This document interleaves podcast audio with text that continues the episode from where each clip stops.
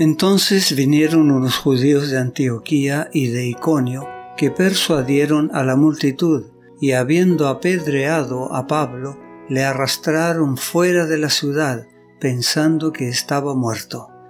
Pero, rodeándole los discípulos, se levantó y entró en la ciudad, y al día siguiente salió con Bernabé para Derbe. Hechos capítulo 14, versículos 19 y 20.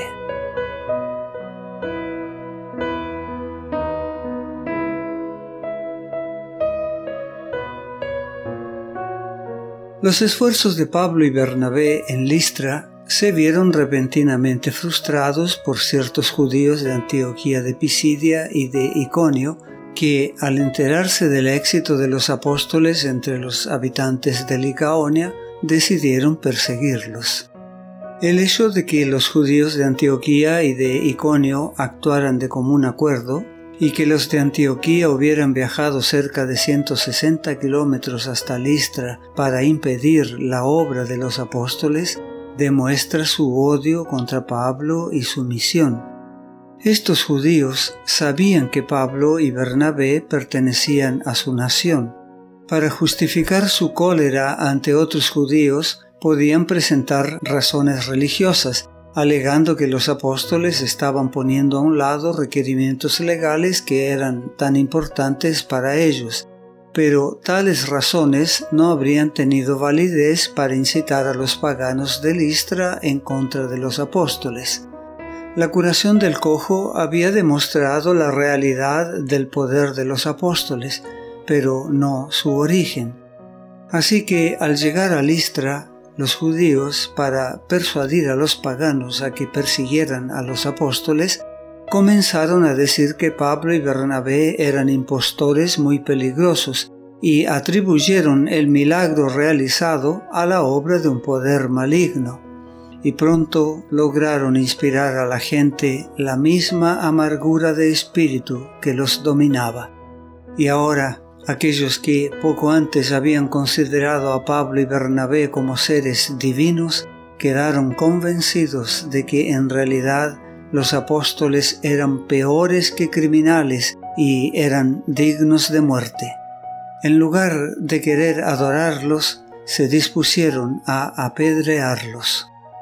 El repentino cambio de actitud de parte de la gente de Listra recuerda lo que ocurrió en la última semana de la vida de Jesús, cuando en pocos días los hosanas de la multitud de Jerusalén se convirtieron en gritos de «Crucifícale, crucifícale».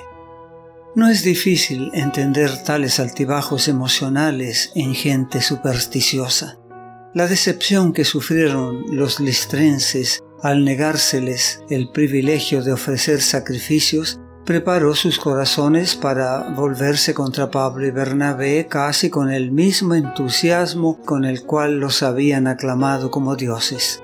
Pues si Pablo y Bernabé poseían poderes tan misteriosos, pero no eran dioses esos hombres, debían ser hechiceros o tal vez demonios. Incitados por los judíos, se organizaron para atacar violentamente a los apóstoles. Los judíos ordenaron que no se diera a Pablo la oportunidad de hablar, afirmando que si se le concedía este privilegio, embrujaría al pueblo. Estos planes criminales no tardaron en ponerse en práctica. Las fuerzas del mal se apoderaron de las mentes de los habitantes de Listra. Cegados por una furia satánica, capturaron a Pablo y lo apedrearon sin piedad. El apóstol pensó que había llegado su fin. Recordó vívidamente el martirio de Esteban y la cruel parte que él mismo había desempeñado en aquella ocasión. Cubierto de magulladuras y aturdido por el dolor, cayó inconsciente al suelo y la enfurecida multitud le arrastró fuera de la ciudad pensando que estaba muerto. Durante esa hora de oscuridad y prueba, los creyentes de Listra que se habían convertido a la fe de Jesús mediante el ministerio de Pablo y Bernabé permanecieron fieles a los dos apóstoles. La oposición y la cruel persecución de sus enemigos solo sirvieron para confirmarlos en la fe de los apóstoles. Ahora, frente al peligro y el escarnio, demostraron su lealtad reuniéndose con tristeza alrededor del cuerpo magullado y cubierto de sangre de aquel que creían muerto.